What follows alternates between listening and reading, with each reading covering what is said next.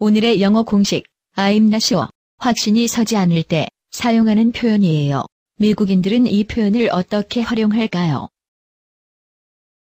Well, I'm bringing dessert. I don't know. I'm not sure what everybody else is bringing. There was a list, but I didn't. I just said I'll bring dessert. It's easy. I'm not sure what everybody else is bringing. I'm not sure what everybody else is bringing.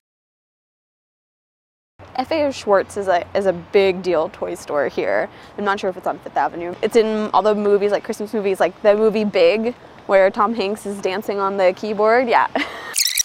I'm not sure if it's on Fifth Avenue. I'm not sure if it's on Fifth Avenue.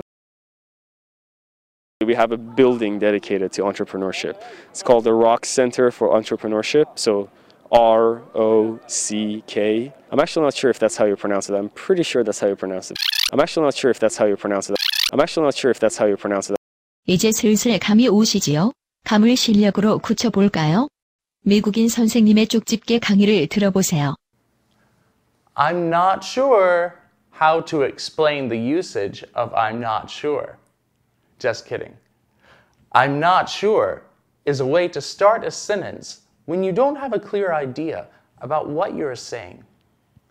Let's say I really enjoy watching Speaking Max lectures. I might say, I'm not sure if I can live without watching these lectures. 그럼 다시 한번 미국인들의 인터뷰를 들어볼까요? I'm not sure what everybody else is bringing. I'm not sure what everybody else is bringing.